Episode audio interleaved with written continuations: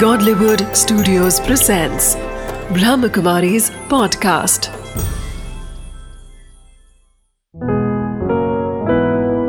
चले आध्यात्म की ओर बीके उषा दीदी के साथ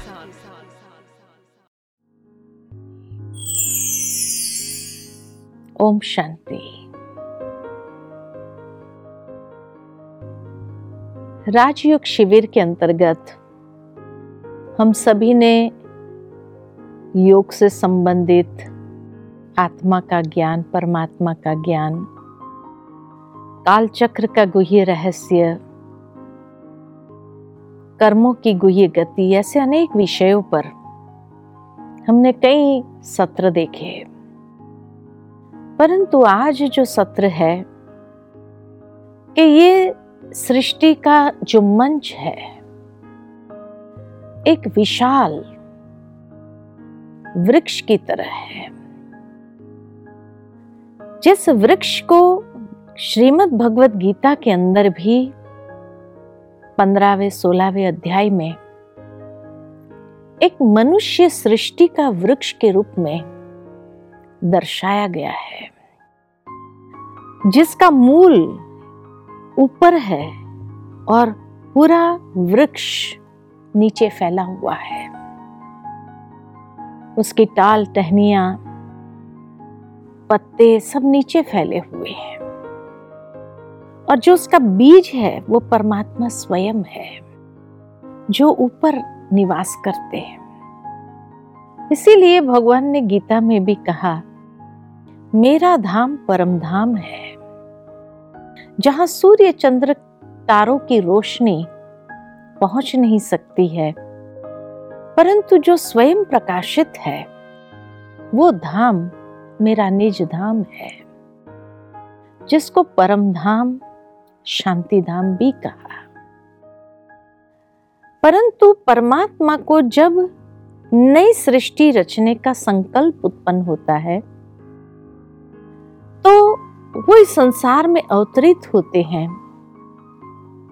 अधर्म के समय पर अधर्म वाली सृष्टि का नाश करते हैं और नई सृष्टि के सृजन का जो बीज है, वो एक साधारण मनुष्य तन का आधार लेकर के उसमें रोपित करते हैं। और फिर धीरे धीरे ये वृक्ष वृद्धि को प्राप्त करता है।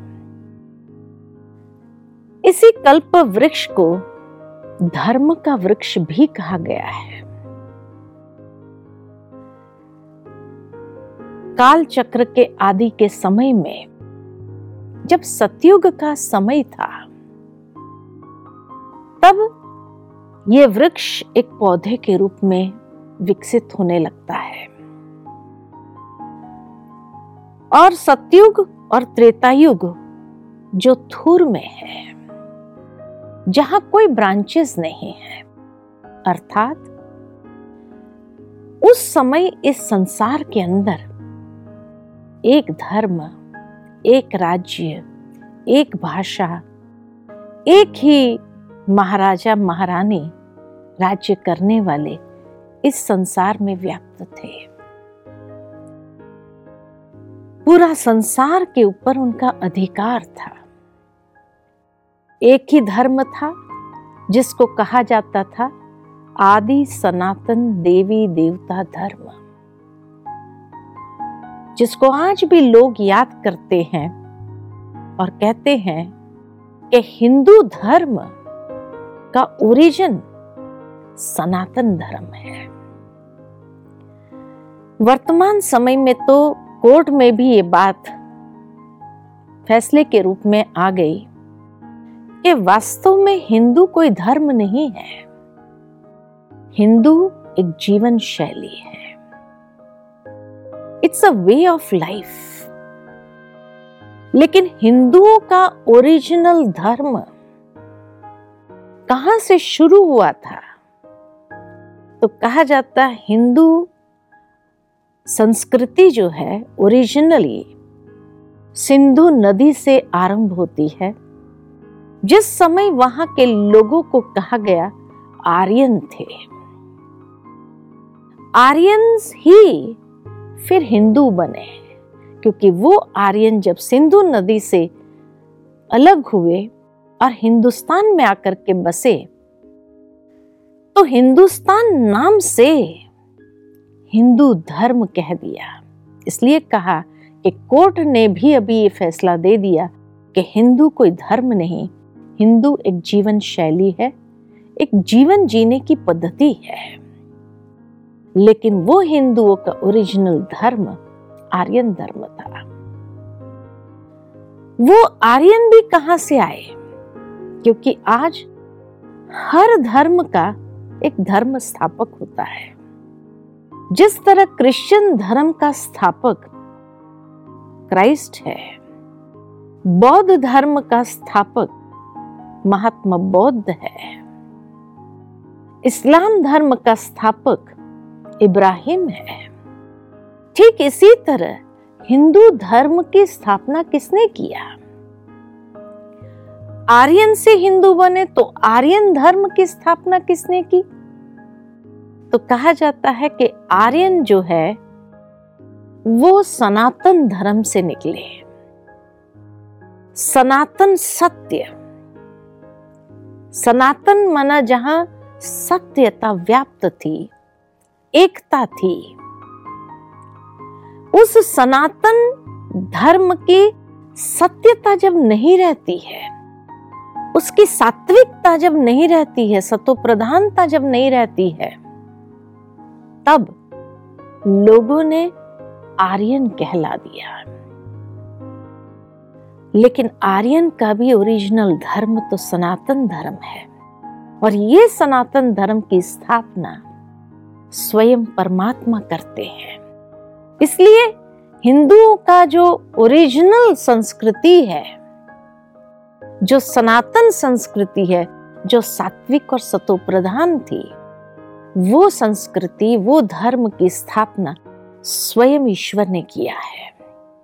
इसीलिए वो सनातन धर्म बहुत श्रेष्ठ था। क्योंकि परमात्मा जिस तरह से परफेक्ट है तो नेचुरल है कि जो संस्कृति की स्थापना उन्होंने की थी, वो भी सर्वश्रेष्ठ थी। तभी तो भगवान ने गीता में कहा, यदा यदा ही धर्मस्य। भावार्थ कि जब काल चक्र के अंदर कलयुग का अंतिम चरण जब चल रहा था तो उस वक्त अधर्म इतना व्याप्त हो गया था। अति धर्म ग्लानी हो गई थी। ऐसे समय पर ही अधर्म का नाश और सत्य सनातन धर्म की स्थापना करने के लिए ईश्वर को इस संसार में आना पड़ा। वो संधिकाल के समय में आते हैं, जब एक तरफ़ कलयुग का अंत हो रहा होता है और सत्युग की आदि। ये संधिकाल का जो समय है, इस समय को ही कहा गया पुरुषोत्तम कल्याणकारी संगम युग।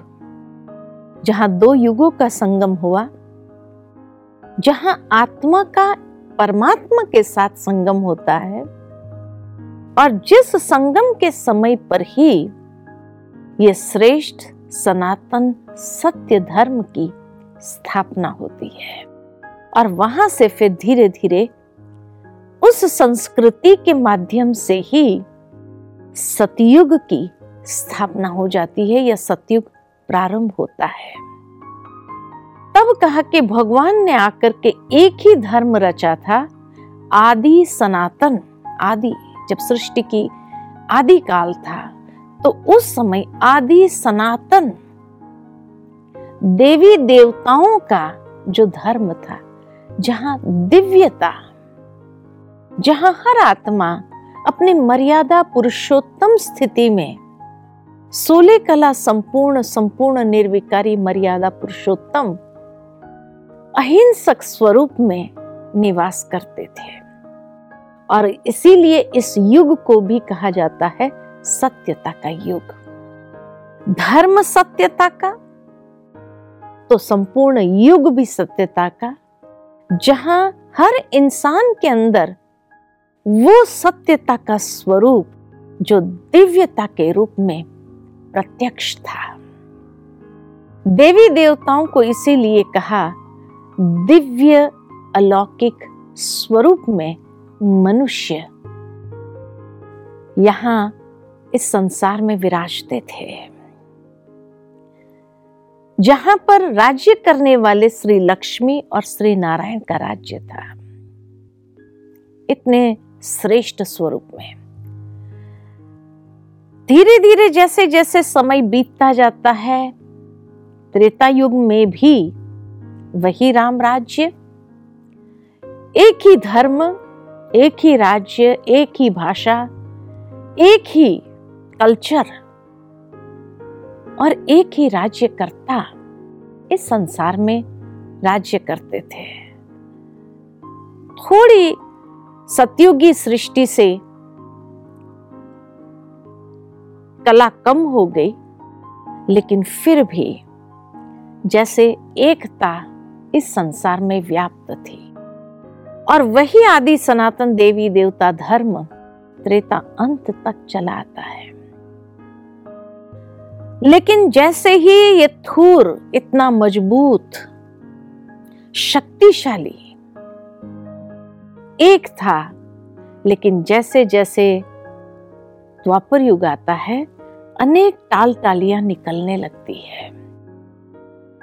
और ये टाल तालियाँ जो है, विभिन्न धर्मों की।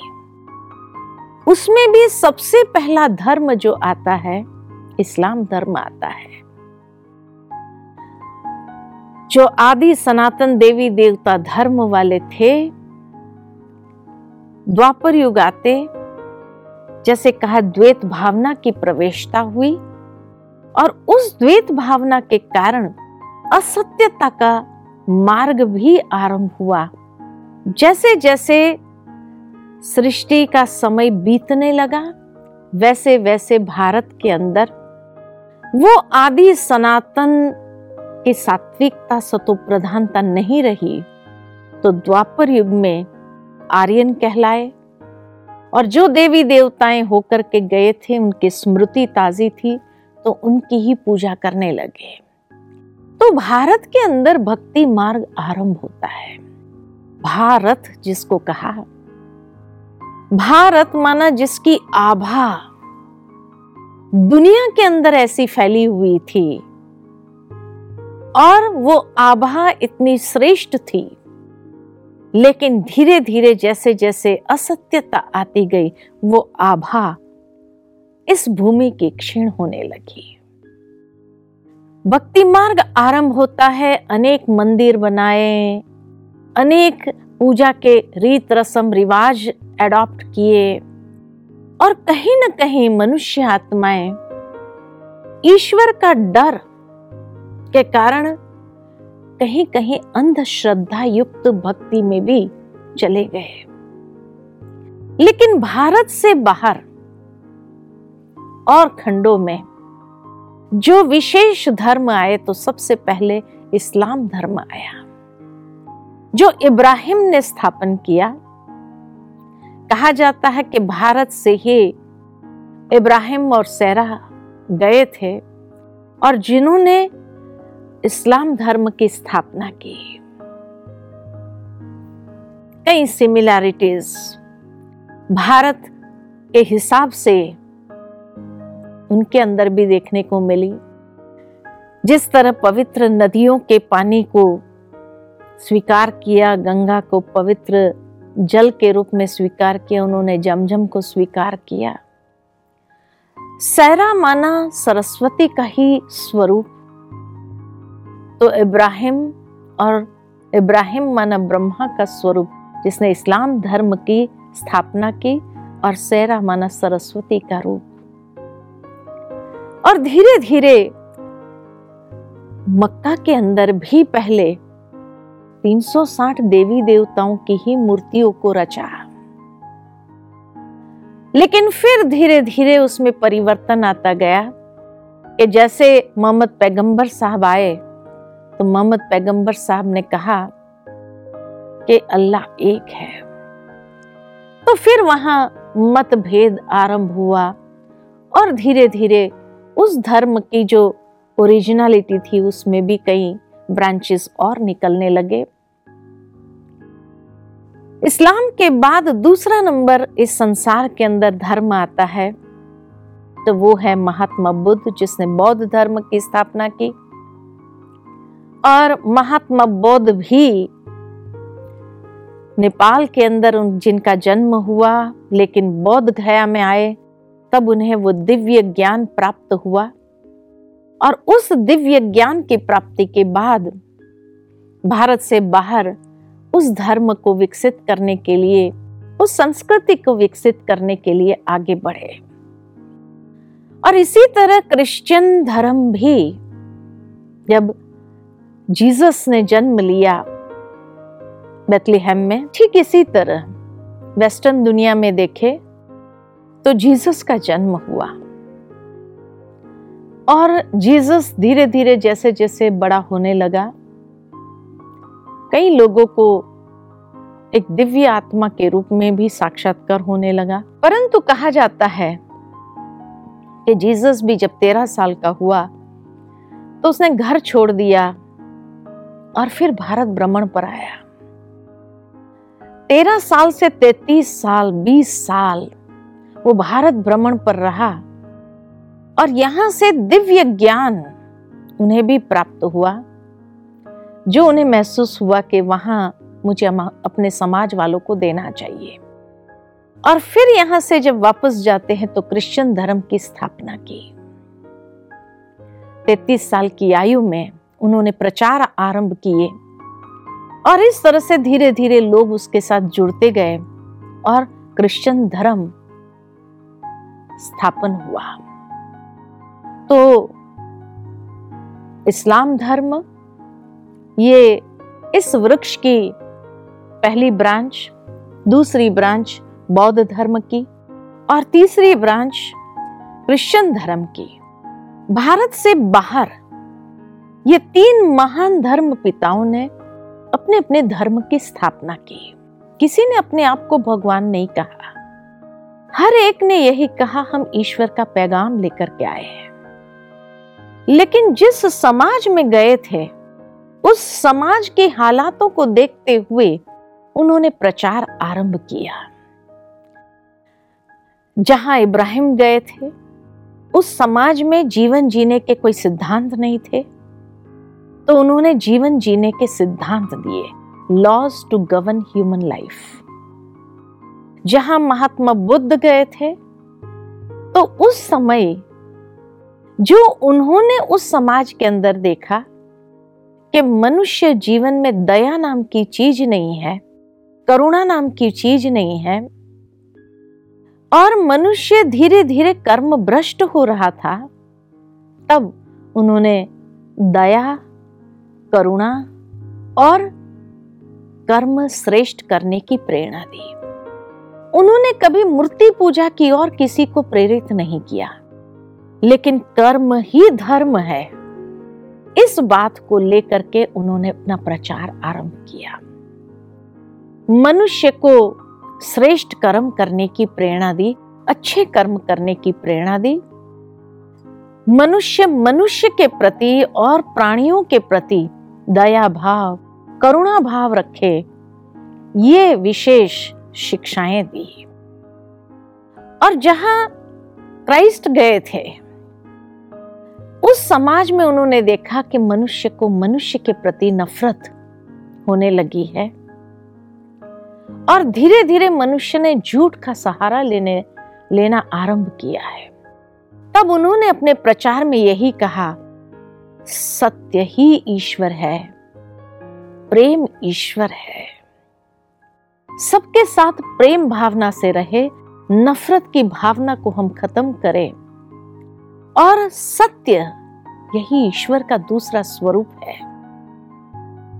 Love is God truth is God इस प्रचार को मनुष्य के अंदर फैलाने लगे ताकि वो अपने आचरण में हर मनुष्य के प्रति इस भावना को लेकर के चले। लेकिन अफसोस, जिस समाज में गए थे, उस समाज में इन लोगों का काफ़ी विरोध हुआ। शुरू में लोगों ने टिकाएँ भी की, क्रिटिसाइज भी किया उनको, और उनकी शिक्षाओं को एक्सेप्ट नहीं किया गया। बाद में, उनके जाने के बाद महत्व समझ में आया। लेकिन भारत में उसी द्वापर युग के समय संन्यास धर्म आता है।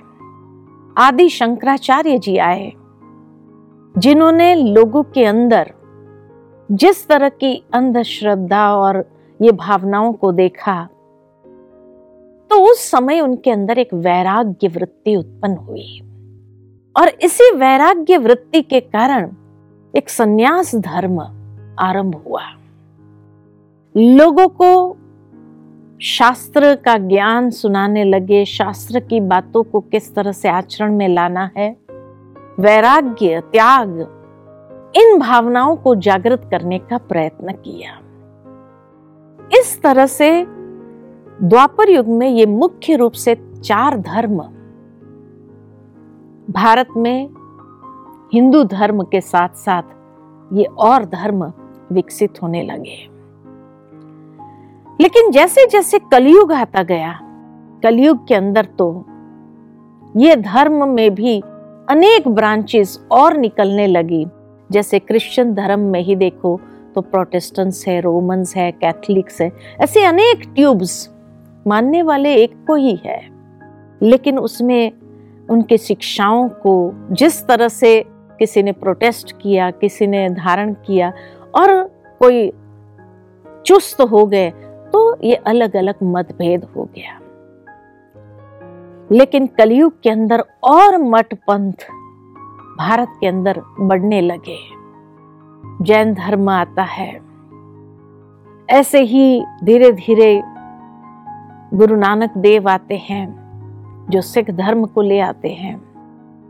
और भी अनेक धर्म आने लगे। किसी ने भी अपने आप को भगवान नहीं कहा।